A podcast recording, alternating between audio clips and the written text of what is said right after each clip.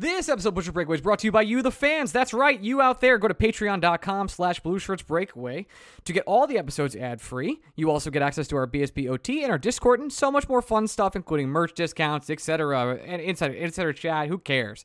Nils Lundkvist gets traded during this show to the Dallas Stars. Shayna frequent guest of this show breaks the news exciting times so we cover that at the beginning of the show then we do the actual intro then we have julius julius julia oh my god julie stewart binks there we go uh, she comes on for uh, 35 minutes to talk about media and also New York Rangers. You're never going to guess it. So without further ado, let's get to the show. Here's Mark Messier.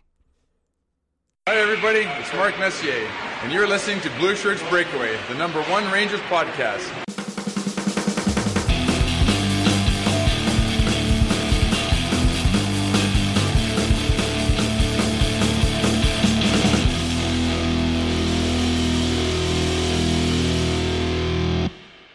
Hey, Break fans, welcome to the Week of the Blueshirts Breakaway. We already recorded this part, but in the middle of recording this episode, Nils Lundkvist got traded to the Dallas Stars.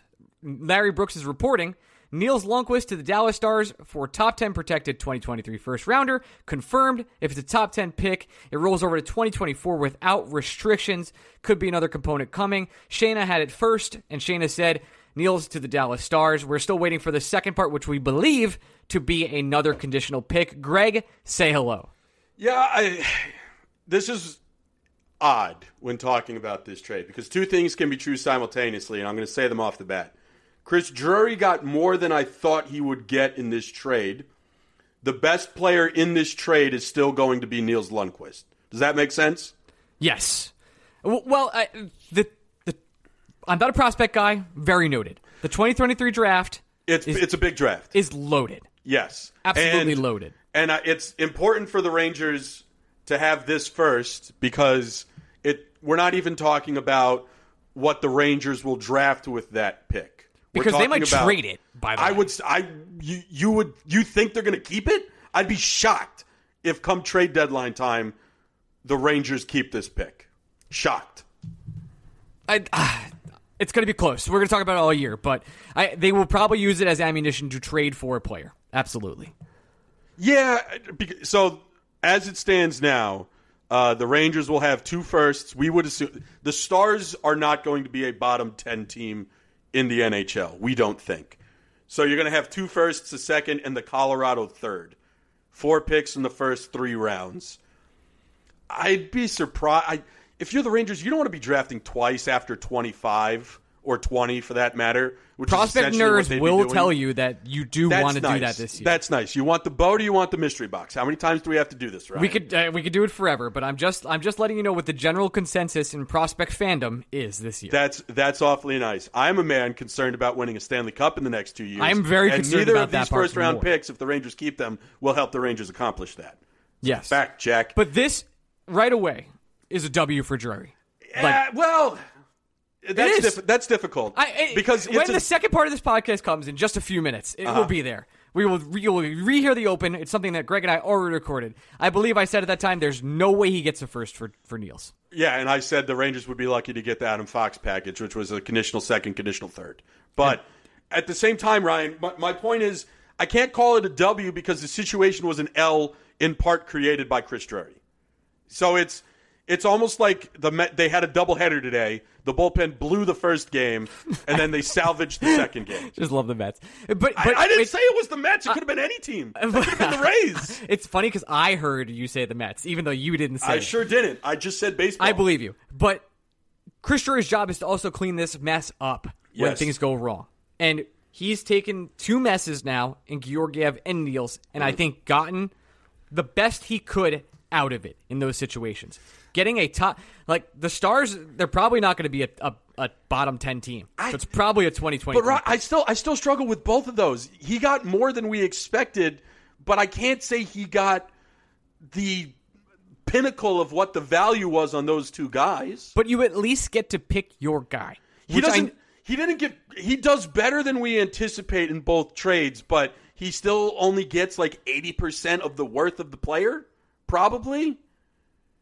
I just I just- value has gone down. We agree, right? the odds of you getting even in a loaded draft a better player than Nils Lundkvist with a pick that's going to fall likely somewhere between 20 and 32 in next year's draft, it's low. You It is miss low. on those You- picks all the time. And and to be clear, Nils Lundkvist is going to be a very good NHL player. Very for, good. for a long time. He will run the power play in Dallas, second power play. He will be a puck distributor. We will look at highlights over the next couple years and be like, "Wow, I can't believe Nils was a Ranger. He's pretty good." And that will be obnoxious. But because of the situation, I'm going to give Drury credit here saying he did get a lot more than I personally expected. I expected a prospect for prospect swap, maybe someone with the Kings like an Alex Turcotte, like a prospect that has also lost value, somewhere some reclamation project, something like that. But that was not the case, and he somehow finagled a first, which I believe in the NHL is is a pretty valuable trade chip these days, especially 2023. Well, if you're the Stars and you're trading this conditional first, the Stars aren't going to have a lot of money to make moves come the deadline. They're, they're a bit north over six under the cap, but Jason Robertson hasn't signed his contract yet. Every dollar the Stars have is going to go to Jason Robertson between now and opening night. So if you're the Stars and you're a team that's clearly going for it, and you know that your cap situation is only going to get worse between right now and opening night, and it's not going to be, you're not going to have the wiggle room to acquire a player worthy of trading your first round pick at the deadline. You don't. You just. It, it's a similar situation to the Rangers, where we were talking about how the Rangers weren't going to get a great return on a Nils Lundkvist package because they don't have the money to get a player for Nils Lundkvist. Similar logic applies to the Stars, where they don't have the money to go out and use their first round pick as this great bargaining chip to get the star players you think are going to be available at the deadline. We're not even talking no, we're not even talking Patrick Kane level. We're talking the Andrew Copp level that we expect to be available come trade deadline day. So this is almost like a perfect marriage where the Stars are going to use their one bullet to get a player that they know has top four potential on their defense, which is probably the area they would like to improve the most, even with Miro Heiskanen and Esa Lindell. it's and all rare to have guys. win-win trades that I feel right off the rip that I, both st- teams I, want. I mean, I, I, I'm, I get it. It's a loaded draft. I'd rather have the better known asset than the draft pick. That's fine. Usually knowing what what's there is a better asset. I totally agree with you.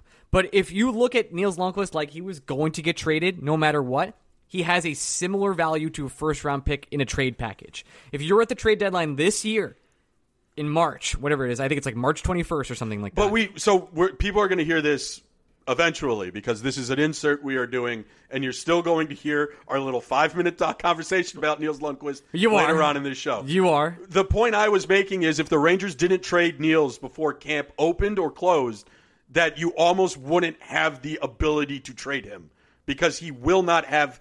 A, this is actually exactly it, and I'm happy I said it when I did.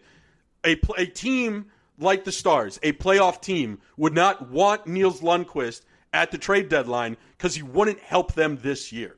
You have to trade Nils to teams that want to be in the thick of it now because they need time to get him up to speed. He needs time to get to the States. He needs time to gel with his teammates. And if necessary, like the Stars could possibly say, hey, you're going to get a late start than everybody else. Here's two weeks in the AHL, but you're coming up after that. Don't worry. We just want you to have your legs under you. I just, the Rangers, once the season started, that becomes a couple months in the AHL. And then teams in the thick of it won't have interest in Nils until after the season. And to that point, it's just, they're not doing the Rangers any favors because it's one less trade chip they would have at the deadline for a team that expects to be in the thick of it. So if you get to a trade deadline where you don't trade Nils first, you now can't trade him then, and you don't even have the extra bullet you get in a Lundkvist trade to dangle. So I can't criticize Chris Drury for the return of today. When the situation has already happened, the bed has already been made, the toilet's already plugged.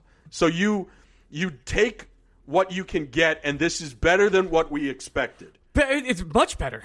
I, uh, the fir- a With- first is a real Ryan- asset. But Ryan, with that said, I still I struggle to call it a win because it shouldn't have come to this. That's the that's the point I'm making.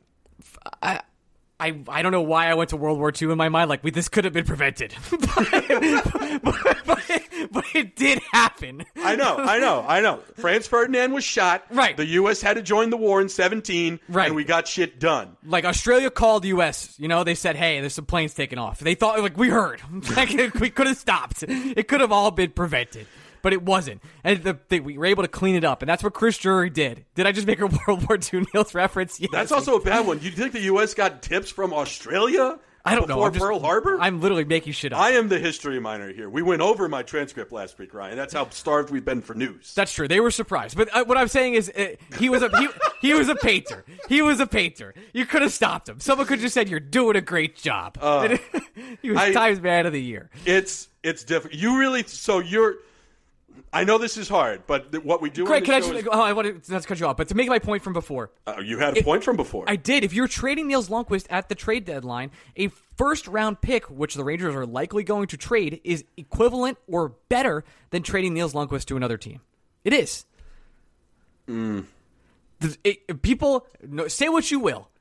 You're a man So wait, likes wait, to know I- what you are. You're You- saying if the Rangers held Lundkvist at the deadline? Yeah, it's a hell of a Lundkvist till this deadline coming up. Yeah. like you said earlier, it's better to have a first round pick to trade at this deadline than a depreciated asset of what Nils Lundkvist is at the deadline. Yeah. the first round pick doesn't have leverage against you. It's still a mystery box that is exciting to other teams. Nils Lundkvist had leverage. Yes. I'm confused by the point you're trying to make. You're not disagreeing with me at any I'm point. I'm not disagreeing with you. I'm saying it's that's why it's a W for Drury, even though it could have been prevented. I, it's it's difficult. It for me it, it's difficult because I it's tough. It's it's a shitty situation. Boy, this is, a, this is a good podcast. I love it. it's a sh- it's a shitty situation. This is about as well as it could have been resolved. Because I understand that some people wanted the Rangers to. Tr- what what does getting an undervalued, mistreated center prospect really do for the New York Rangers? Again, not team not too much. They, they he probably can't make the team right away. Not not just yeah. So you're just you're taking an underused asset and admitting you're also going to underuse him. It it, it never really made a whole lot of sense to me, but it felt like the conclusion we were going to, which is why it was so frustrating. I this is this is a better trade chip than if the Rangers acquired a prospect for Lundkvist, and it's a better trade chip than if they just kept Lundkvist because again, teams like the Stars and other teams that would be willing to trade first round picks at the deadline wouldn't want Lundkvist because he wouldn't be ready to go for them. This was this was that sweet spot that I'm going to talk about later that people are going to hear and be like, "Oh, Greg kind of sounds smart right now. I wonder if he knew what the future held." And I didn't.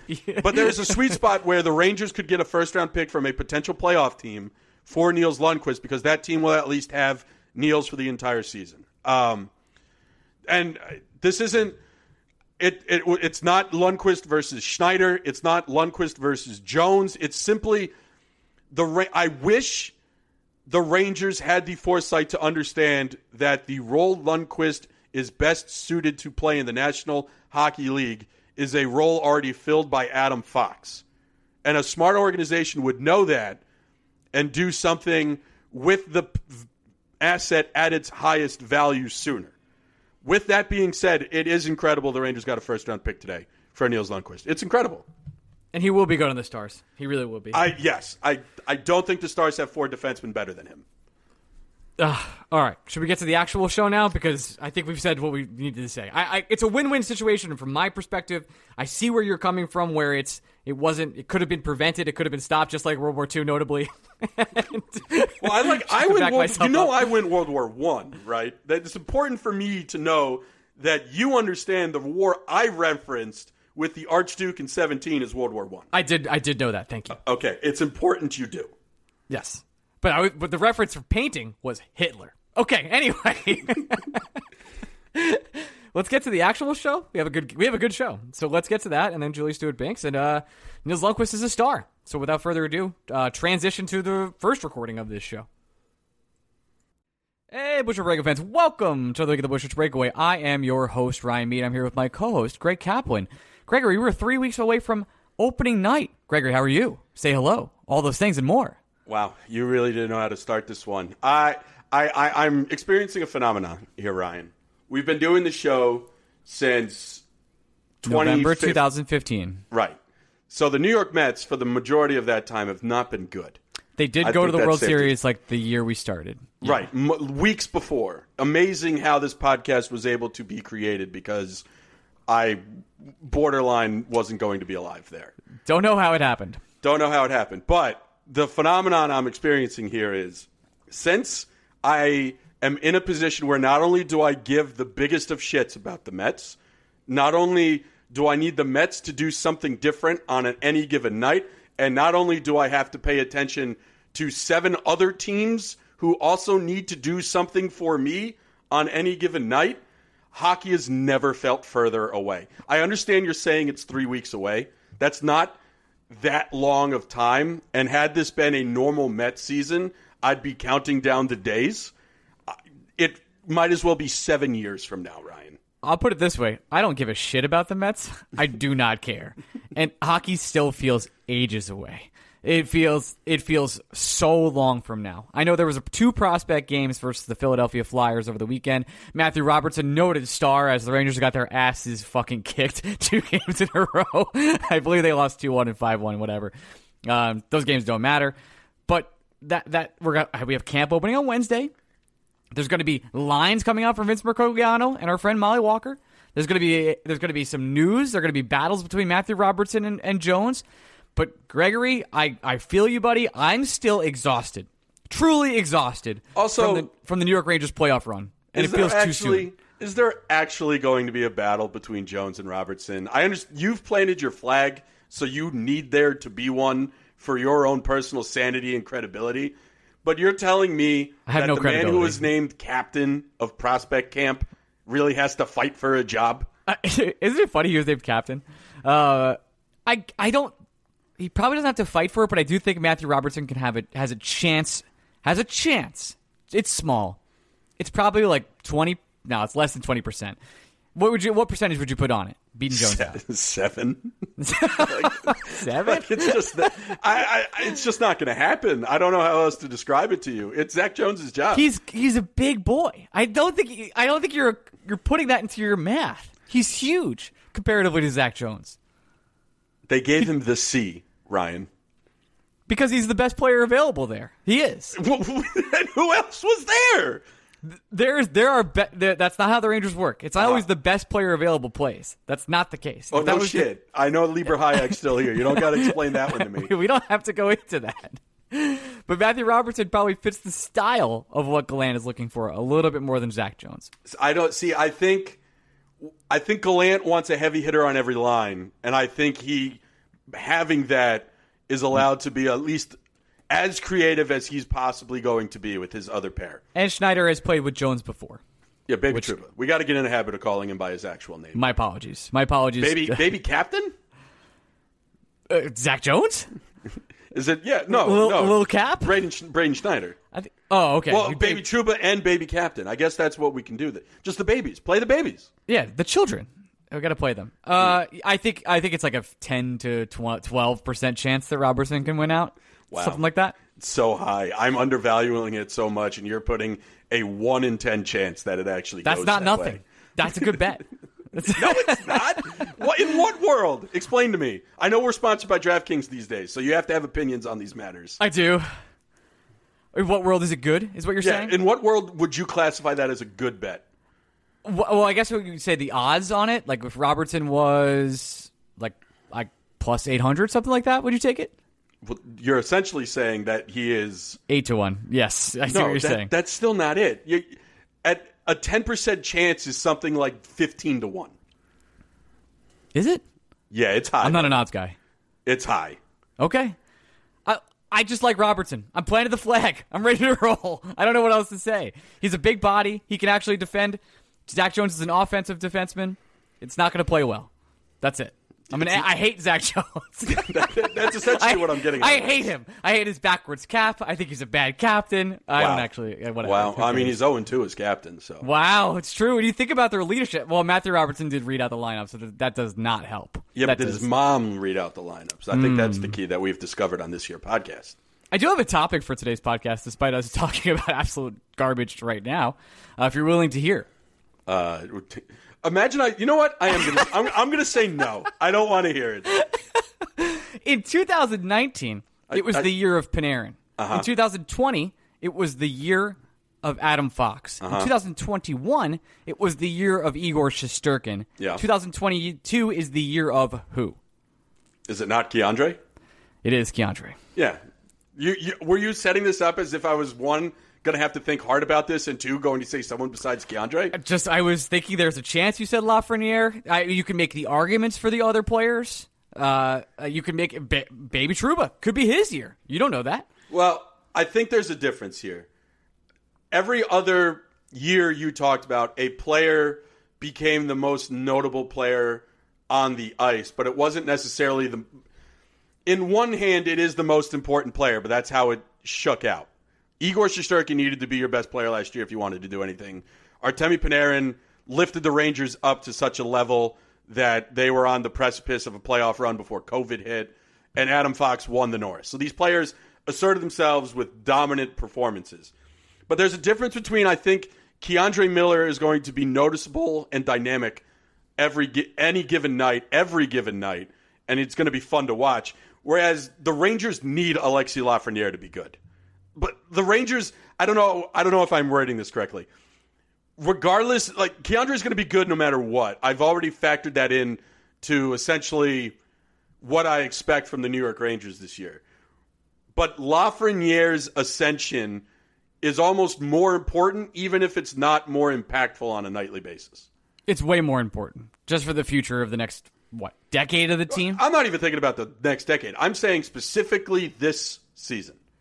I, I'm not. I'm not playing the now that the Rangers window is firmly open, and we need to talk about how they're going to win a Stanley Cup in the next two years. I don't care what happens in 2025. Fuck it. I don't even know if it exists. It might as well be a foreign object to me. It, right. In order for the Rangers to be a good team this season, Alexi Lafreniere needs to take a leap. That's. So does, so does Kakko Both of them have to do it. One of- Miller, well, could, I- Miller could stay the exact same player he was in the playoffs, and the Rangers would be fine. Well, yeah, because that's a very good player. I, I don't know if I mean it, if both take a leap, we're in a great spot. The Rangers need one of them to take a leap at least. They can't have both continue to struggle, or not even struggle, just continue to blend in. I think is the better way to phrase it. Lafreniere needs to be that guy this year. If Kakko continues to just blend in, be a good, solid, defensively responsible winger, I think that's possible that the Rangers will be fine. But if both Lafreniere and Kakko continue to just be guys, uh, they're in trouble. They're in big trouble. It's not even close. Uh, let's let's let's at least name the list of who the players would be in a row. So K'Andre, I guess, is the obvious one whose year it is. Now the difference is that the last three years, those players had all won trophies or become the most important player.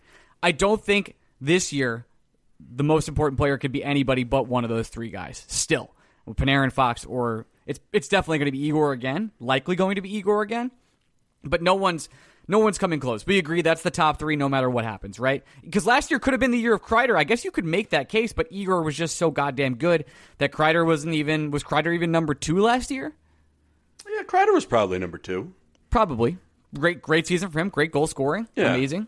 I don't think. I think we're we're entering this weird stretch now where I don't think the Rangers need Artemi Panarin to be one of their three best players. I think everything. I w- it, this is not a knock on Artemi Panarin. It's just a matter of the Rangers actually being much better and much deeper than they were at any point in time. I don't think if Panarin has a couple off nights, the Rangers are fucked. Whereas if Artemi Panarin wasn't creating the offense two years ago, the New York Rangers weren't scoring. They were screwed. Yeah. Totally screwed. When when Artemi wasn't going, the motor was off. Uh, and that was very clear throughout that entire season. And Mika Zibanejad went to another level as well that year, and it, but it hasn't been his year either. It's funny that we went right to K'Andre Miller, and it's not the it's not the Mika Zibanejad perennial. This is the best season of his of his career situation. Like that was was that even a thought in your mind? Because I didn't I did not think that either. It's easier to take a player that's young and you don't because we still don't really have a clearly established floor for K'Andre Miller. So, we're almost regardless of what Miller does, as long as it's successful, it's going to be viewed as exceeding expectation. Whereas with Zibanejad, you almost expect at least 35 goals. You expect high end power play uh, performance, and you expect him to be a leader on and off the ice. You you have expectations for the veterans, so it's hard for them to steal that mantle back. Like, what are the what's the scenario in which Chris Kreider exceeds expectations this year? 60 goals? No way. It, it he can't. It's not his But, that- fault. but that's what I'm saying. He's he's now both established a floor and a ceiling. So anything he does, it's going to just fall on the spectrum. Whereas Miller and all the young guys, you're still in this not awkward but unsettled spot where you get to determine exactly what you want to be as an NHLer. And yeah, we have high hopes and high high expectations for K'Andre Miller, but we're still kind of figuring it all out, which makes it exciting. And it's it's just like Adam Fox would have to win the Norris again in order for us to be like, oh yeah, it's Adam Fox's year. Igor Shesterkin would have to finish top three in the MVP again for us to be like, yeah, it's definitely Igor Shesterkin. It, it, it's really, it's just, hard, it's hard to repeat in any way you put it. Are you worried at all about Igor, like even coming close to what he did last year? Because No. what he did last year was legendary. I don't think And- so.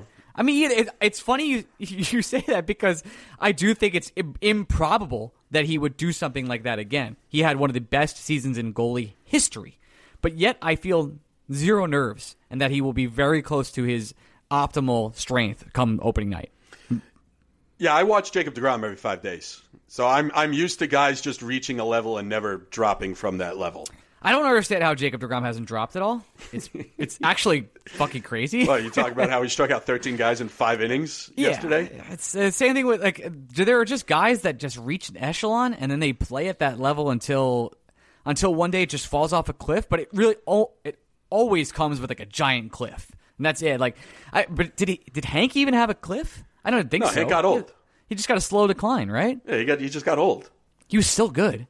I mean, that playoff series versus Carolina sucks, and he it was rough for him. But it wasn't like the team was good either. It wasn't really his fault. The, it was, the oh, team also just came off a unnatural COVID break. Yes. and they were playing in a bubble. Yes. You, you, forgive me if I'm not going to take any performance from the bubble seriously, which is why I'm still waiting for the Lightning to win a, an actual Stanley Cup. That's essentially what I'm getting down it's, to. It's here. truly is one of your better takes. It's it's one of the top 10 I'm- it's up there. All I'm saying is they won in a bubble, and then they won when they played only eight teams every year, and the schedule was so foobarred that the Montreal Canadiens made it to a final and then got the number one overall pick the next year. Makes you think. It certainly does. It, it, does, it does make you think. Tampa Bay Lightning, real challenge out there. Win a Stanley, win a real Stanley Cup. Why don't you? uh, do we need to talk at least for five minutes about the latest Nils Lundkvist shit today? Uh, with Vancouver? Well, I just I had this thought while I was preparing for the podcast, aka taking a shower, and I thought you were going to say another S word. Okay, keep going. no, no, I don't. Who thinks while they poo? What are you talking about? I checked uh, out completely. I'm thinking- reading while I poo. it's the thinking throne. It's a big deal. no, you're Okay. wrong. You're wrong in this instance. No, I I'm mostly I'm just it's just Reddit. That's it. Anyway, that- keep going. Yeah, I just I'm just on Twitter. You think I'm learning anything by being on Twitter? No, I'm just watching highlights. Exactly. So, I think we've talked about the leverage of these two, the, the two players at B, Nils, Chris Drury. And the more I thought about it, the more I realized I think Nils actually has all of the leverage. Hear me out. I will hear you out because I, I don't know if I agree with you. Uh, well, now I need a. This is this is great podcasting. Do you need the actual quote? Well, no, I don't need the quote. Well, you can say the quote, but I don't need it. I will. I will. We will do great podcasting, and I will go get the quote. Okay, I was going on cap friendly because I wanted to make sure of something here. Okay. Well, Chris Drury spoke with the media last week, and Chris Drury said uh, something about Nils Lundkvist. Let's find it. okay, great. Still scrolling. Boy, Vince posts a lot of his articles, huh? He said, uh, update on Nils Lundkvist. This is from Vince. I checked in with his agent, Claude Lemieux, who said the 22 year old defenseman will not be reporting to the main camp next week. They've requested a trade and seems to be planning on sitting tight. Uh, Chris Drury said, that's totally fine. I'm, look, I'm looking for the quote from Drury, Yeah. but he pretty much acknowledged it and said he wouldn't wouldn't wouldn't talk about it further. All right. So Lundkvist is uh, he has two years left on his ELC, including this one. However, if you're the New York Rangers, you can't let Nils essentially not play hockey in North America for a whole full year. You're just losing value left and right. So if you don't trade him before camp, and you need to trade him before, not even before camp, but at least before the regular season, because you need to give the new team time to work Lundkvist into their lineup without disrupting the lineup. So if you don't trade him before camp ends, you're essentially admitting he's not going to play not just for the Rangers this season, but he's probably not going to play for his new team until add two months until the day of the trade. So you run into a chance where, yeah, it's nice in theory to keep Nils Lundkvist through the trade deadline and use him as one of your poker chips. But the team that acquires Nils at the trade deadline is essentially not acquiring a player that they will be able to effectively evaluate for a full six months after the trade. So it's not that valuable of a trade chip. You're essentially just trading an empty vessel at that point.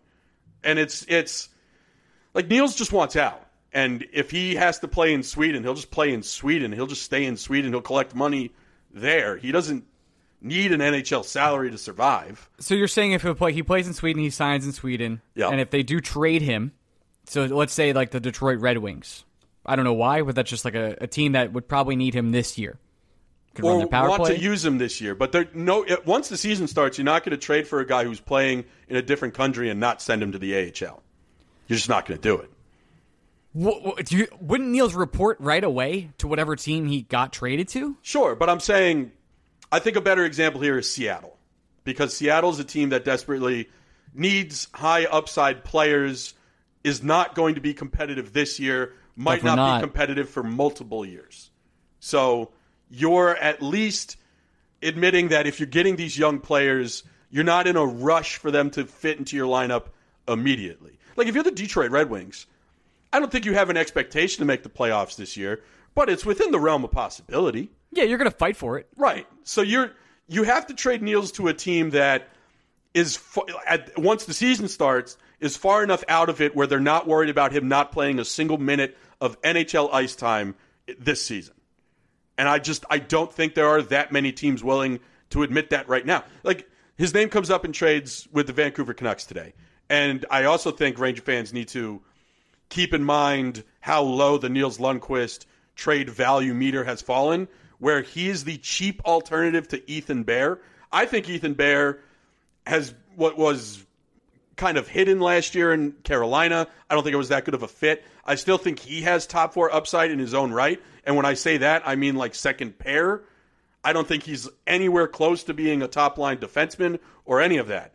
But when Nils Lundkvist is being called the cheap alternative to a defenseman where you're not 100% certain he's going to fit into top four minutes on a team that is going to be a bubble playoff team, you're not going to get anything good back. Also, the Vancouver prospect farm. I was looking just briefly. Not exactly stacked. Not you're and you're not getting a first either. You're No. pro- you're probably not getting a second You might be lucky to get like two conditional seconds where if he plays a certain amount of minutes, yeah, you almost you almost get what Carolina got in the Adam Fox deal, which is a second and a conditional third that becomes a second if he plays 41 games for them this year, something like that. It is kind of I don't want to say ironic, right? Like Fox forced his way to New York, and now Nils is going to force his way out. So is it is it is it fair to just to get the Fox package back? I just don't know how you're going to do better than it. I, I get that we're playing all these. We're That's playing. rough. Yeah, we're playing all these games saying I- we had, we still think he's a very good prospect. It, it's not a knock on him as a player. It's just you have to think of all of the variables going into this trade discussion. I think it'd be very hard for the Rangers to do well in this trade. I think you're I think you're getting an Adam Fox to the Rangers like package in return, and that's just the best you're going to do. Oh boy, that can't. I see. I think Drury waits it out. I don't think he cares. But I don't what think does he cares he, if what he he anything. Gain, what does he gain? But then, is that good leadership? If he Definitely gets not. nothing, But it, it's a chance for him to get get leverage back. It's we saw it with Georgiev. We've seen it with obviously not Buchnevich. That did not happen. He rushed and pulled the trigger there, and I think he learned a lesson from what he traded Buch for. for which is exactly how he played. He was really really patient at the trade deadline. Got Well- what I what I thought was great value, and you you did you did ah, sorry you did as well. And then from there, waits with Georgiev and gets three picks when but team do gets we desperate. do we need to change the narrative around the Buchnevich co- trade a little bit and say that Drury at least thought he was acquiring Eichel, which is why he wanted to move Buchnevich as quickly as he did. We do need to change that, but that will never officially come out ever in life. No, Like, but we you can enough information has been reported, and we know enough information to know that Drury had and the Rangers had a fairly strong sense that eventually they were getting Jack Eichel. There, there's a reason why money. people like Steve Valiquette, who we love and respect very much, was tweeting out like I think the Eichel Spidey thing senses. is yeah, Spidey senses. Like Yes. there were this, there was a lot of rumors. The Ranger stuff was going. They really thought it was done. They really did. and then the Pegula said, "Oh no, fucking way." Actually, fuck the Rangers. And then two So- idiots put a billboard up, and they killed it entirely forever. I think we did have more of an effect than I really want to admit. I this is. Do you think there's a better chance Matt Robertson makes the Rangers, or do you think we played a higher percentage chance that we killed the Jack Eichel? This is a great Ben Simmons uh, Eichel who gets traded first uh, alternative, and I have to be honest. I do think, I think it's Matthew Robertson, but it's not that that far away from each other. It's not. There's no way we played a 10% role in anything. We yeah we played a three percent maybe. I is think- that too much credit? There's a chance that it was done and it wasn't going to happen, and then the billboard went up, and it's like, well, now it's fucking done. I just hope they were on the phone and he's just like they were in the middle of it and he just sent them the article to Chris Drury. Drury opened it and he was like, "Motherfucker, these fucking guys hate them." It's it's it's really it's really funny to think, and I don't say this as like a gloating asshole, but there's a pretty good chance Chris Drury knows about us and actually hates us. Oh, oh, it's more than pretty good, Greg. it's, it's, it's- he's You think you think Chris listened to one episode and it was an episode in which I was really shitting on Trumbull, Connecticut? if you were going to listen to an episode, wouldn't you listen to the trade grades? Let's be honest. But we were nice on that episode. I, I, know. So maybe he even said like they're being nice, but I still hate them. I don't know. Fuck. We were nice towards him, essentially what we're really. Getting Well, he'd also listed the Booch one first. Never mind. That's bad. No, I don't think he jumped on the boot. He knew he was going to get flamed, flamed for that one. He did. Ah, Boy. All right. Um, do you want to do some five stars, or we have uh, just a couple minutes till our guest comes? You tell me. You're the host. I'm just the guy along for the ride. Our guest is around in three minutes. We got time. All right. Uh, this is for Bretley. Is it just me, or do the guys? Do you guys feel like the regular season this year reminds you of having to go back through a long portion of a video game that you already played and didn't save, akin to Mario, the original, when you had to go through World One, One, Two, One, Two, One, Three, without the tunnels and start over again? Yes, I do feel that way. Like I almost wish the playoffs would start already, and the season has not started. Uh, I don't. Mostly because I'm curious enough about what these children are going to do. If the playoffs started, like if, if the regular season didn't exist and the playoffs just started, I don't think I would have learned enough about this team to be like certain we'd be able to do better than we did last year. I I don't study for tests famously, but I need to attend the class to know what the test is going to be on. So I I need to see the kids do something. I, I need to see them reach levels they haven't reached in the regular season before so that I know this team can be better than the one I saw in the playoffs last year. I'm pretty sure it's going to be better than the team I saw in the playoffs last year. That is the belief I hold right now, but I'm a man who needs some proof in his pudding. I'm gonna skip one from Cabanajad. We'll come back to it, but this from David. With K'Andre taking the Drip King moniker baton from Hank, who is the second best drip on the team? Reaves? I saw the video of Reaves, I guess, lighting up a cigarette in a golf cart today, and I once, I once again had the thought, for the millionth time, I understand he's not a good hockey player, and I understand the New York Rangers would be better if they had someone else eating his cap hit, and I get it. I just can't accept him not being a Ranger. Dude fucking rules. I don't know what else to say.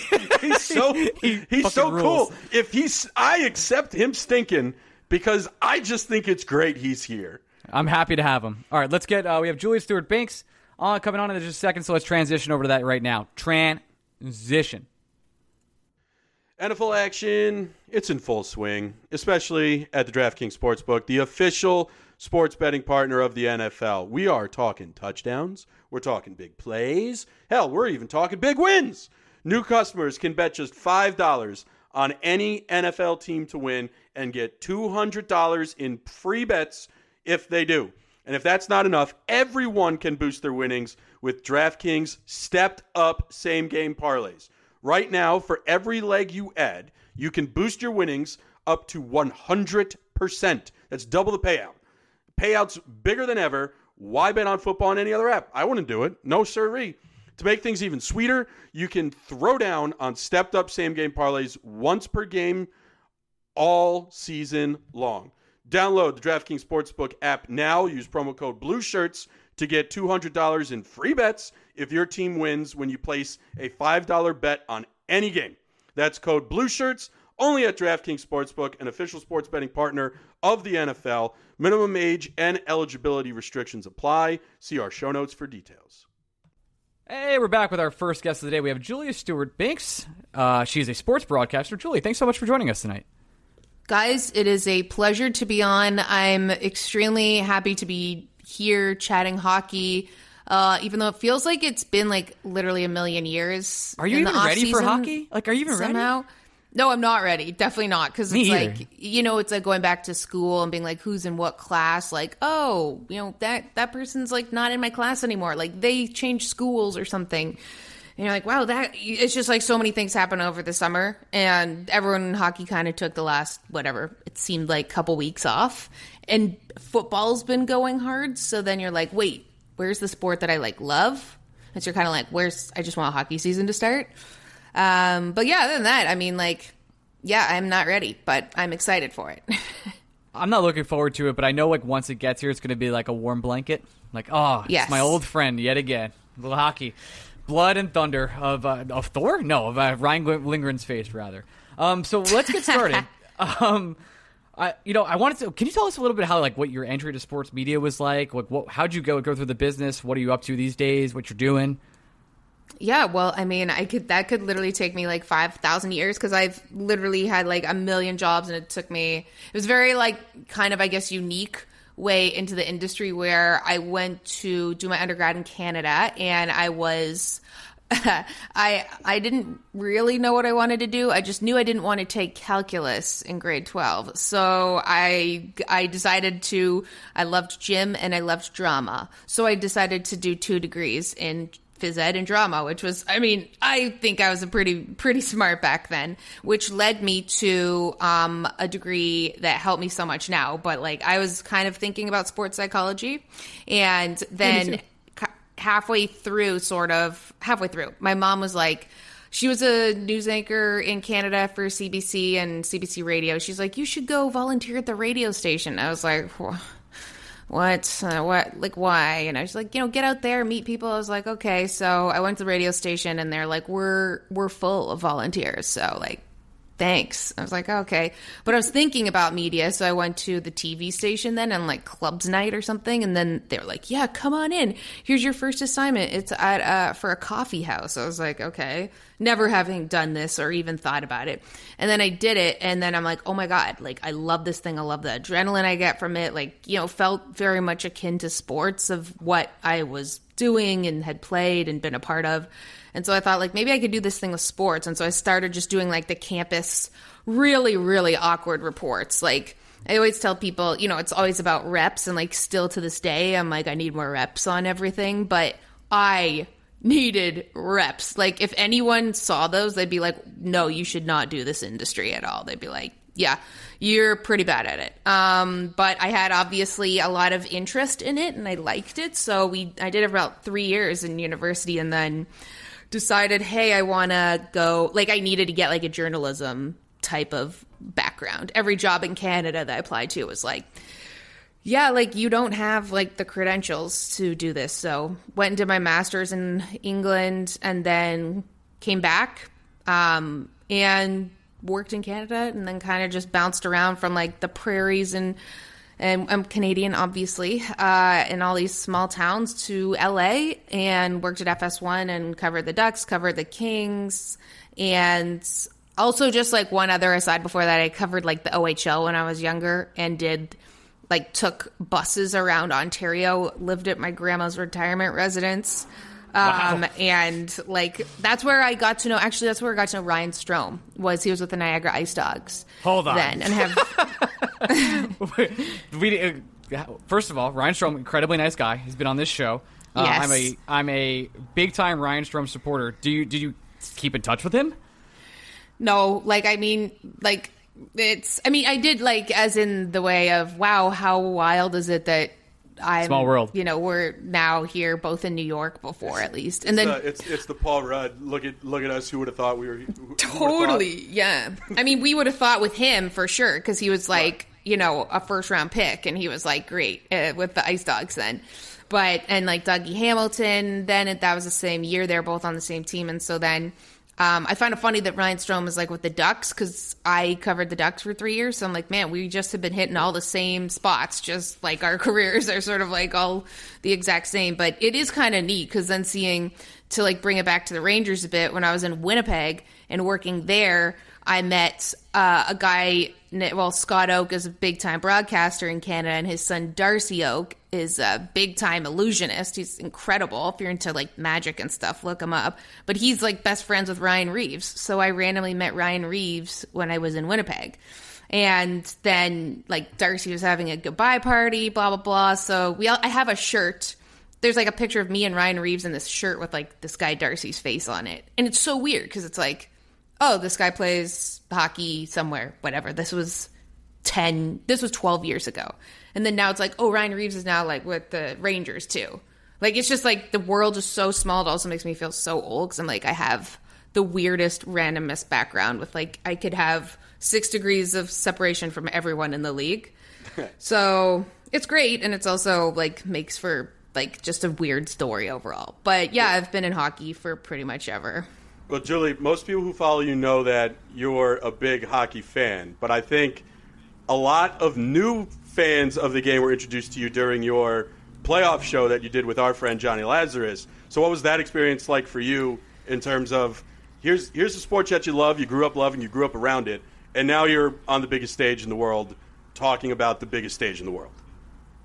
Yeah, it was great. I mean, it was interesting because it was different than what we'd ever would have ever done with the NHL, including you know having been a sideline reporter, having been a host. This was completely off the cuff and completely our personalities, whatever was going through our mind, because it was live on YouTube and Facebook and Twitter and all that jazz. And so there is no going back and there's no prompter there's none of that kind of stuff so you just kind of and they let they really let us just have our own personalities and have fun and that doesn't happen a lot like especially with the NHL and so I was very pleasantly surprised that they said you know have fun sort of be yourself. If you know don't obviously swear uh, or like do stupid stuff but you know have fun with it. And so we did and then it was great to be able to like interact with fans while we would be on. And when things are live when you don't have like commercial breaks and anything like that there's just a sense of like this this realistic relatability where people know that you're kind of just you know you might something might mess up or it's there's the the fourth wall sort of broken in a way where everyone can kind of just like feel as though they're a part of it and it's not like this perfectly coiffed uh, you know exactly um, how it's it looks on TV on a Sunday night football or anything like that. It's just people sort of hanging out talking hockey. And like one of the times I loved on that show was when um oh gosh who scored? Was it the I'm like, what? What even? Who is the overtime goal? I want to say. I know it was the Colorado Edmonton series. Now I can't remember because. Anyway, there was the one overtime game, and the goals scored. But like, you know how sometimes you see you're watching replays on TV and you think it's real, and I was like, for one second, I'm like, oh my gosh, am I screaming over a replay right now by accident? And then we had like what our screen was had all the trackers on guys. Like we could see, you know, how long shifts were, who was on the ice, like all this kind of stuff. And so then I just saw all these little trackers come together around the goalie and I was like, okay, yeah, it's real. Like it's real time.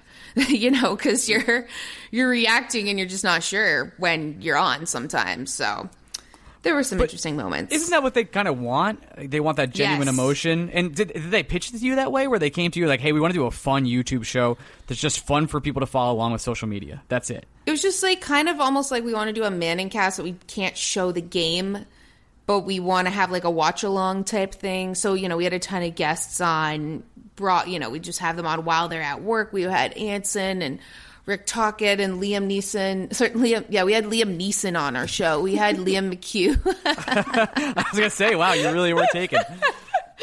yeah, yeah, oh, yeah, yeah, yeah. We just, I just casually, you know, called up Liam Neeson to come be on the third period live show.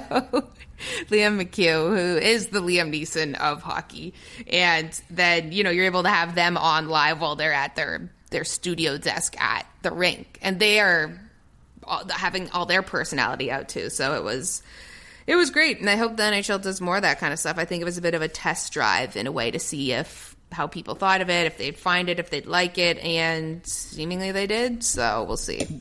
We complain yeah. a lot on this show. I'm going to cut Greg off real quick. We complain a lot of this show about how like the NHL and some other sports leagues as well don't have enough fun. So it's nice that they mm-hmm. actually did something like that for once. I think it's nice yeah. to go outside the box. You don't have to like, um, you know, really ruin your reputation as a brand, but you can still have fun. Like you can still celebrate and, and celebrate the game. But you play for fun. It's a game. That's what we all watch it for. It's to escape real life and to do fun stuff I like know. that really means a lot.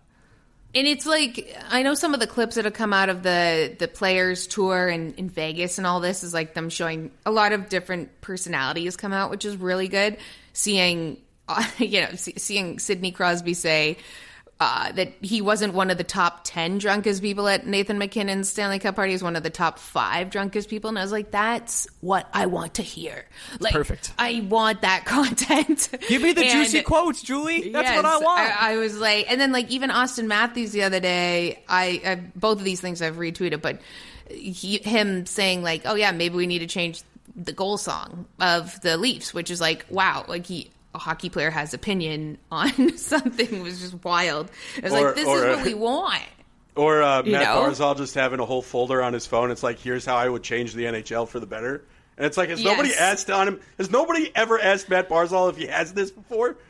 It's so it's so crazy, and like, may, I don't know, maybe it's just like what I love is that, like, right, like these guys opening up, and it's music to our ears as people that create content because you're like, wow, it's there.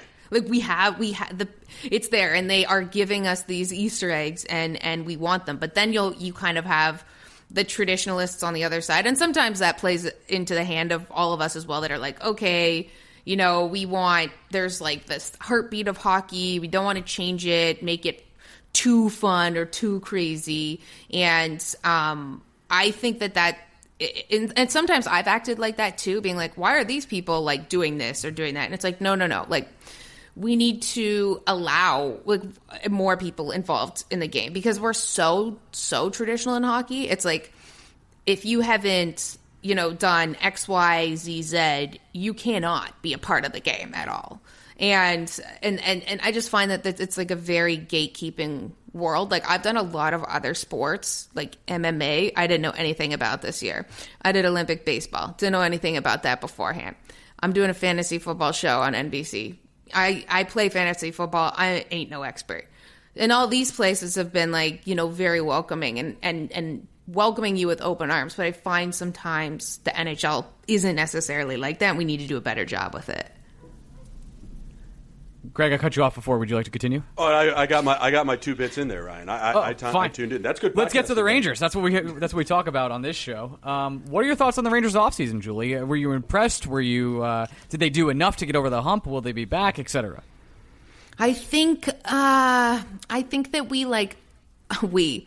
Uh, I'm not going to point fingers. I just think that we underestimated the value of some of the players that were involved last year, like an Andrew Copp or a Frank Vatrano to a lesser extent, or to Tyler Motte. A lot of these guys that were there, even Ryan Strome, that we mentioned, who of course had his ups and downs. And for a large part of the season, the Rangers were pretty pedestrian at points and had to rely on their goaltender to be absolutely banana sandwich, of which he was, and he is the best goaltender on earth. And the Rangers are very lucky for that. But like, I think that we're gonna see. Obviously, this was not how they wanted necessarily to do it, but like handcuff themselves with a couple deals. Maybe Reaves we mentioned or Barclay Goodrow, great guy, but like you're wrapping up a ton of cash in him, and so you don't necessarily have. You're up against the caps. You're gonna have you're you're in this situation, and I think like they're navigating it the they're navigating the way that they can, right? Like so. I'm excited to see what we get and see out of Vitaly Kravtsov. Like that will be very interesting to have him welcomed in, hopefully with open arms. It seems so, and then see where he fits in. But there's like so many other question marks of like we saw the chemistry at least you know down the stretch in the regular season with Panarin and Copp and Strome too for uh, a lesser extent with Panarin, but like just still very well. And then even Frankie Z on the top line with Kreider and Mika, like they they gelled really well too. And then of course the kid line, we all know that. And like there's just a lot of things where it's like, oh yeah, there's again the school reference of like going back to school and being like, oh yeah, they don't go here anymore. Like, oh, I forgot that person was like great in our like group project. Like, why aren't they here? So I think that it's going to be like a little bit of a feeling out process with a lot of these guys and also where they play and like who's on the wing and like what who fills out the D and just sort of you know just some the younger guys growing up and we'll see what happens with that. Of course, we know that like a lot of those players I just mentioned came at the trade deadline, so there is an opportunity for something to happen down the road. So you see like what do you get out of someone like Sammy Blais who comes back from an injury. And then, you know, what do you get from Kaapo Kakko, who uh, was doing really well and then was scratched and kind of then extended, of course. But then, then like, who is Filip in the regular season this year compared to last year in the playoffs and last year in the regular season? So there's like a lot of different question marks. And also, like, how does Vincent Trocheck do with Panarin and like, where does he sort of like factor in with everything? There's, it's just like interesting on the wing, I think, is like the biggest thing. So, like, they're not, it's just hard because it's like the window is definitely now. And the cap is very difficult. And so it's going to be a curious situation to start the year, I think. So, Julie, it sounds like for you, it's going to boil down to essentially how good exactly can we expect these kids, Lafreniere, Kakko, Kravtsov, most noticeably, to be right out of the gate? Are you confident that they'll be able to? Uh, everybody loved the kid line. I, I it, it's hard to sit anywhere with any Ranger fan and have them not being uh, wax poetic about the kid mm-hmm. line in mm-hmm. the playoff. But are you confident that Lafreniere, who had 19 goals last year, and I think people sometimes forget that that's the second most or even the most 5v5 goals any Ranger had for the entire season. Are you yourself confident these kids, given more of a role in the team, will be able to live up to the performances of guys who filled the gaps very nicely for the Rangers, the Vatranos, the Copps? Yes, I do. And I hadn't mentioned Laffy Taffy there at all. He uh, is incredible, and I think he's going to take another step forward. I think he could be. Um, we'll talk about this later on. I'm pretty sure, but uh, one of the breakout stars of the NHL this year. I think he has all of the potential and the pieces, and we saw a lot of that in the playoffs. And seeing that confidence, and he could be on that top line with Kreider and Mika. And although they tried that last year and didn't necessarily work, but again, like another year, it's like anything in life, like you go through some bumps and bruises, some adversity, some different things maybe don't work, do work, and then you get another shot at them, and you're better off for having gone through what you did the year before. So uh, I think that he, him, and Kakko, I, I mean, I feel for the early years of of um, Kakko because it was just like it was so tough for him and the injuries and all that. And so it was great to see him kind of like getting back there, getting his confidence up, scoring some goals. And then again, like with Chytil, like it, those guys can just build off of what they did in the playoffs, and we just expect what we did from the playoff version of them, then like I think they can do a great job of filling in for those guys that have left. And and you do have an abundance of of these young guys that are coming back. And I mentioned Sammy Blais, which so many people you kind of like forget that he was really a part of the team because he was injured. And then like Vitaly coming in, I'm curious to see what he's like. And I think it, it's it, it, again, it gets just a feeling out process, and that's what the whole first half of the season is. I mean, you don't want to be out of contention by Thanksgiving. That's is American Thanksgiving? Yeah, American Thanksgiving. And so it's you know very different in Canada. It's a little earlier. Actually, that's when the season starts is Canadian Thanksgiving. So yeah, you don't want to be out of it in, on the the day on day one. Um, yeah, but I think uh, to your point, there I do believe that they can take a step forward and that they will. The younger guys. Let's talk a little bit about the Eastern Conference. We think the Eastern Conference is literally hell. I think there's only two bad teams in it, probably the Canadiens and the Flyers, and everybody else has either improved or gotten better. Uh, it's way better than the West in a lot of ways. What are you expecting out of the East this year? Oh man, it is going to be a bloodbath, but it's also like a fascinating one. Uh, as a Toronto native, um, yeah, a lot of questions surrounding that team uh, and expectations, of course, and things that could have gone differently. Eh, You know, my so I'm from Toronto, right? My boyfriend is a big Rangers fan. We have a Henrik Lundqvist practice stick on our mantle. Uh, and so we sort of like shake hands and are like, okay, like Toronto Maple Leafs fans, Rangers fans being beaten by Tampa Bay Lightning in a series you could have won. Um, we we like agree on that. We're we're cool. But yeah, We I agree. think that like yeah, the Le- I'm curious about the Leafs, obviously, because I do not know why you would let go of Jack Campbell and get Matt Murray, and um, there's a lot on Matt Murray right now, and I'm not happy about it. But uh, I still have, I still have, uh, they still have Matthews and like Nylander and Marner, and uh, I don't know, Tavares is going to be a toughie, year five of a seven year contract, and he's getting up up there. But regardless, other teams, because I, I know no one wants to hear about the Leafs, very, very curious to see what the Senators are like because they made so many moves in the offseason and adding Cam Talbot, and you have Alex DeBrincat and Claude Giroux. And then, of course, uh, Tim Stützle, who's just got that monster contract recently.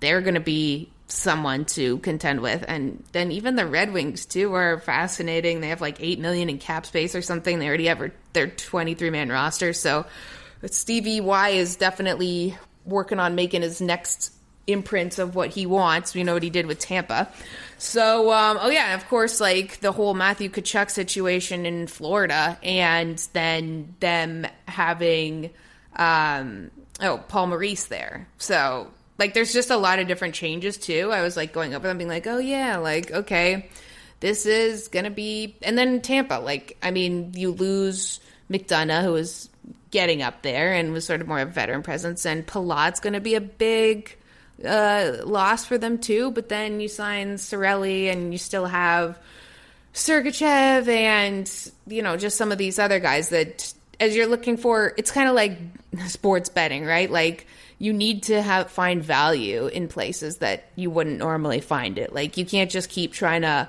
load up on favorites because then you're going to be out of money or out of space. Like you have to find value in other guys. So yeah it's going to be and the bruins are always just around and they're old but they're around so that scares me as well Julie, you're speaking my language of sports betting. That's why, by the way, I can't bet it in the U.S. But if you ever wanted to bet, first coach fired, Lindy Ruff, nine to one. That's where you should go. However, uh, I do have to, it is uh, it's our legal obligation that we have to break some news on this year's said show. I and figured we would just re-record at the beginning. Let's just No, do it we'll just we'll just do it now. Uh, Julie, Nils Lundkvist going to the Dallas Stars.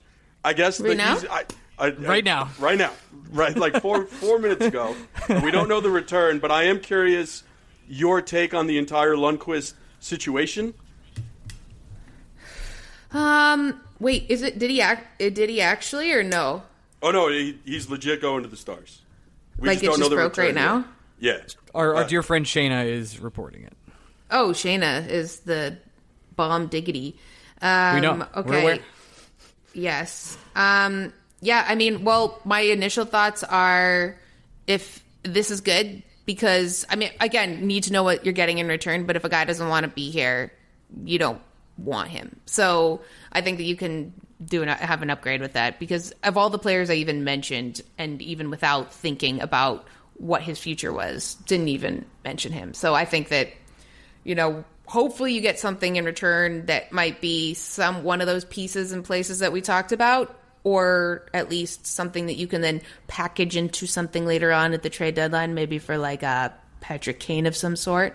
So, yeah, I think that's uh that's a good move without knowing what the other side of it is. So, Yeah, I mean, you have the leverage kind of um, went both ways, right? He asked out, and then he was like, "I'm not reporting." They had to, had to do something with him. I Drury could have played the waiting game, but all of a sudden, uh, I said earlier he was going to wait, and guess what? He fucking did not. And I said, I said Yeah. he couldn't because he didn't have the leverage, Ryan. So once again, we've proven that I am smarter than you. sir. You are right. Let's finish this out. We got two more questions for you, Julie. Uh, who is your breakout player of the NHL this year? It doesn't have to be on the Rangers. Okay, well, I did. I do think that of a couple people that I think could break out, um, that uh, Alexi Lafreniere is one of them. I think he could definitely be that guy. I also think that Seth Jarvis, known to Rangers fans well, um, could also be that guy too. He had a great year last year, and he continues to have good years ever since coming from juniors.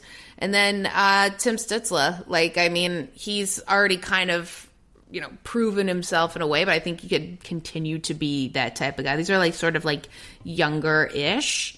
And then um, looking at like even the Avs, uh, I know we don't really talk West too much, but like Bo Byram for sure would be someone because it was like kind of forgot that he didn't have a great regular season and he was limited by uh, concussion.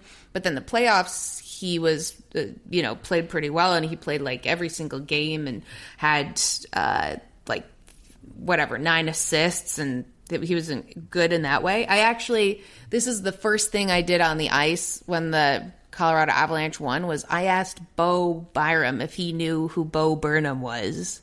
So um, yeah, I'm pretty proud of that moment. That was the only I was like so so obsessed with Bo Byram sounding like Bo Burnham. And like for those who don't know, Bo Burnham is like an incredible comedian, brilliant mind. Like go look up recommend watching Inside stuff. on Netflix. There Yes, I like love Inside so much, and so.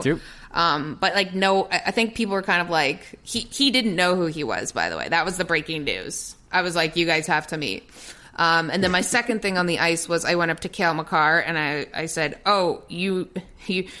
Well, I had already mentioned dropped his dropped Johnny Laz names before jo- Johnny Lazarus's name before to Cale Makar because that was the way I could like get in and like warm warm him up so he Warm wasn't intro. so Yeah. awkward around media.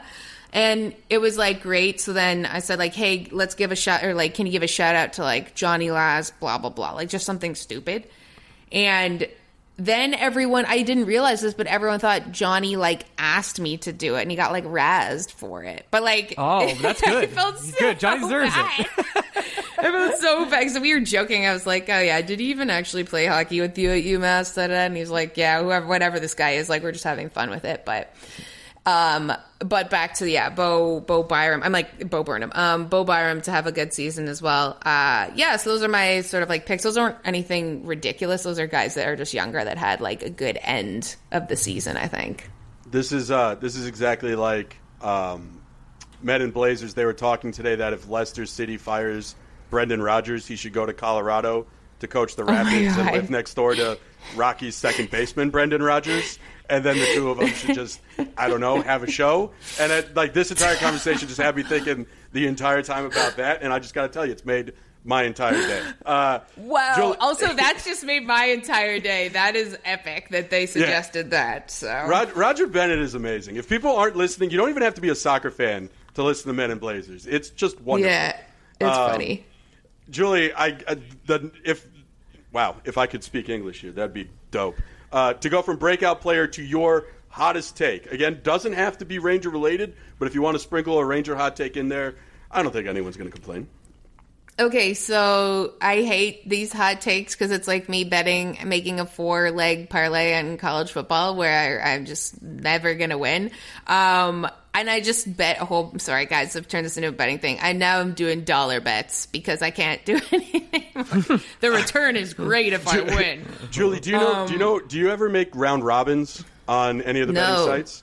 Uh, What's so that? a round ro- a round robin is essentially like I had seven things that I needed to happen, and I just did a round robin where it pays out every permutation of a three pick parlay of those seven Whoa. things. Needless to say, Julie, I made two of those. So I essentially had 70 three pick parlays on Sunday. I won one. Whoa. So if you want to talk to me about uh, needing to cool off because your bets are terrible, welcome to my world. You're talking to the right guy. I got you. Okay, I will raise I love you that. up. I will. I, what I will tell you though, to help to help you out, to get you know, to really give you some secret advice, is what uh, my boyfriend and I learned last year is um, parlaying different hockey games is like people have not tapped into this a lot. I don't think. Where last year he found a parlay that was like, or he parlayed like Mika scoring for the Rangers, like someone else score like some other big star scoring for another team like Tyler Toffoli scoring for the Flames and it was like a $17,000 payout. Like he didn't he didn't hit Toffoli did not find the back of the net. He was the one. Um but we were like, wow, like just three random stars scoring in a game and you could win that kind of money like maybe that's again this is like me at like a a child fair or something like a, a, county fair. Like you could win this, you know, you're so close and you think you can win it. But um, hockey parlay is great. Okay, so hottest take. I'm gonna give two. Here's one for our audience. I mentioned it before, but I think that uh, Patrick Kane becomes a Ranger at the trade deadline. I think that entire team's dismantled, by the way, by the trade deadline uh, um, Chicago, not not the Rangers. not the Rangers, Seth, hopefully. Seth, Seth, Jones included in this dismantling? No, Seth Jones is the does not leave. He's the only one. He he has to stay. Uh huh. Um, but everyone else gone, and then not to the Rangers, but Kane to the Rangers, and then also super hot take. Um, Leafs make it win a they win a playoff. They series. go to the second round. That is hot. They get to, they get to to the second round. No, they they they win two playoff series. There we go. I'm gonna really really put it out there. Uh, can, can Toronto survive two playoff series wins? No, legitimate question. No, no, no, no, no way, no way, Jose. Like had they won, I was in, I was working that series last year, Toronto, Tampa, and like again, journalism hat on the entire time uh, Tampa was great to work with, and Toronto wasn't. So that was also easier for me not to be a Leafs fan. Um, but then I got COVID, which was literally the worst thing in the world because I was working for TNT. It was like dream job, and then I had to be in isolation, and I was right beside the rink in Toronto. So I could hear when the goal horn went or did not go before it went on TV. And so then I'm like in isolation watching games six and seven, but game seven and it's like 2 1 Tampa. And I remember like the time winding down, and I knew because we, you know, I, there was no goal horn going. And I was just like, and that was, that was prime depression season for me because uh, it wasn't like I could just be like, oh, I'm a reporter. I'm just going to focus on the game. It was like I'm in isolation in Toronto, and it That's was mis- pure misery. It was, yeah, pure. It was a new low. Well, misery. Julie, I, I guess just to add on one more question here, have you have you had a hard time putting the fan hat aside when you're in an on-air role? Because like if, if push came to shove and something just miraculous happened where 700,000 people said no and they needed me to cover a Met playoff game, there's just no fucking chance that I would be able to like call it down the line. Well, that's it's like a very fascinating question because like I when I worked for the Ducks for three seasons, like they played the Leafs, you know, once or twice a year, and I just always wanted. You learn very quickly where it's like you just want the team that you work for to win because everyone's happy, and then the plane ride home, you don't have to pretend like you're depressed and like all this kind of stuff because you're with the team because when when that happened and Randy Carlyle was there too in the last year, ironically, former Leafs coach, you had like it was just it just was not great if they lost. So it was always like just beat the Leafs, please, please. I just want this to be a good experience here. And then um you get it to a point where it's like you know when you you, you can't put any more feeling in, and emotion into it because they've just hurt you too much that it's like I've touched this, this hot stove way too many times. I'm not, I just can't. And it's so much easier not to care than to care. And I've been burned so many times. I just like, I can't go back there again. And so I found though doing this, like when they told me, hey, we want you to do Toronto, Tampa, I was just like, you guys know I'm from Toronto. Just want you to know. And they're like, yeah, we want you to be able to tell like the pulse and the heartbeat of the city that hasn't won in so long and you understand that and i was like oh, okay fascinating angle like lean into it. Okay, so then you could understand it a bit more. So, um, yeah, that was that. That was it. And then you honestly realize real fast what I've learned is just like you you cheer for um, whoever scores first. By the way, is who you want to win and to sweep. Um, and when, this is most people at the end of a long year, right? And then you also want um, just people that treat you well and like are going to help you out and you have a good relationship to succeed because then that's going to help you in the future. So if like Jon Cooper is helping me out a lot and maybe Toronto isn't, I'm going to be like, "Hey, I I enjoy this relationship a lot, right? So, no offense to you know, there's a lot more pre- there was a lot more pressure on Toronto in that situation than a team coming off back-to-back Stanley Cups obviously. So, but yeah, at the end of the day, you kind of just like learn, you can switch it on and off. And if you're a Leafs fan, you know how to switch it off real fast. So we cannot. Yes, I mean you have no choice. To be honest, with Yes. you. you must. You must survive the harsh Yeah. of Toronto and losing in the first round. Uh, thank you so much for coming on. Is there anything you'd like to plug before you get out of here? Uh, no, I'm great. I'm plugging, plugging, plugging away. Keep grinding, folks out there. Uh, just you know, it's it's tough. It's been a tough couple years, but uh, you keep your eyes on the prize, and it will happen. I love how I just plugged like I'm a motivational speaker now. By the way, Yeah. Hey, wake up and grind, everybody. That's my plug. Yeah, Ju- Julie, Julie's like, I've hit rock bottom with the Maple Leafs, Yeah. and there's nowhere to go but up. Here we Yeah. go. Yep. Do some I got sit-ups. nothing Eat nothing going on over here. So if you guys got something going on, I hope you succeed at it. So uh, no, have a I great uh, day. yes, have and have a good day.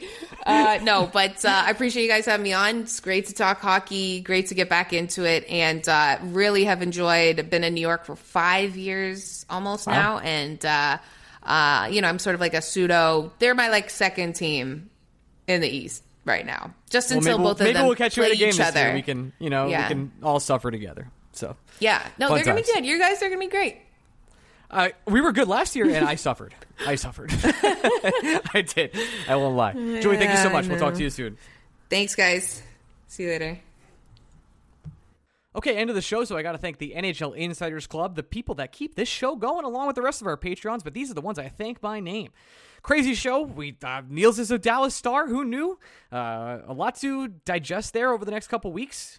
And camp starts this week. Rangers are back, baby. Woo! Without further ado, Adam Cassidy, Adam Cohen, Alex Curtulo, Adam Keach, Alex Flynn, Alex Gardner, Anthony Terragata, Ben Waters, Ben Weber, Bill Rattel, Brendan Lackos, Brett McGinnis, Brian Doyle, Brian Gallagher, Brian Mallon, Chris Finelli, Chris Howard, CJ Stellwagen, Conrad P. Damage, Daniel Dezan, David Narradin, David Siegel, Dennis Dice, Darian, Eric Stagg, Give Gardner a cup, Garrett G- Garrett. Oh man, Garrett Gretzky, McFly, Harrison Haskell, Hippie 89, Hollisaz, Ian Rodriguez, Ian Usher, Jake B, James Masker, Jamie Filippone, Jerry Marquez, JD Jamie Mack, JJ Frankie, JJ John Hardesty, John Shea, Johnny Thundercock, Jordan, Josh Kestenbaum, Justin Friedman, Christopher Florida, Christoph Berg, Lasik, Gronowski, I, I somehow mess it up again, Lou Giordano, Matthew Kine, the legend himself, Matt Meatball the Cat, Neil Grover, Nicholas, Dina Cola, Pe- Pascal Perrier, Pavel Kodra, Pro World Thanks Gamer, Randy Tester, Steve Bulbach, Swinegard, Thomas Welsh, Tommy Sinclair, Thomas Jr., Tommy O'Neill, Tor- Tori from Manhattan, Upstate Vin, Vinny Brocco, Vinny Hay, Will Spector, and Winston, the Golden Retriever. Roof, roof, roof, roof, roof. Okay. Uh, man, a lot to break down.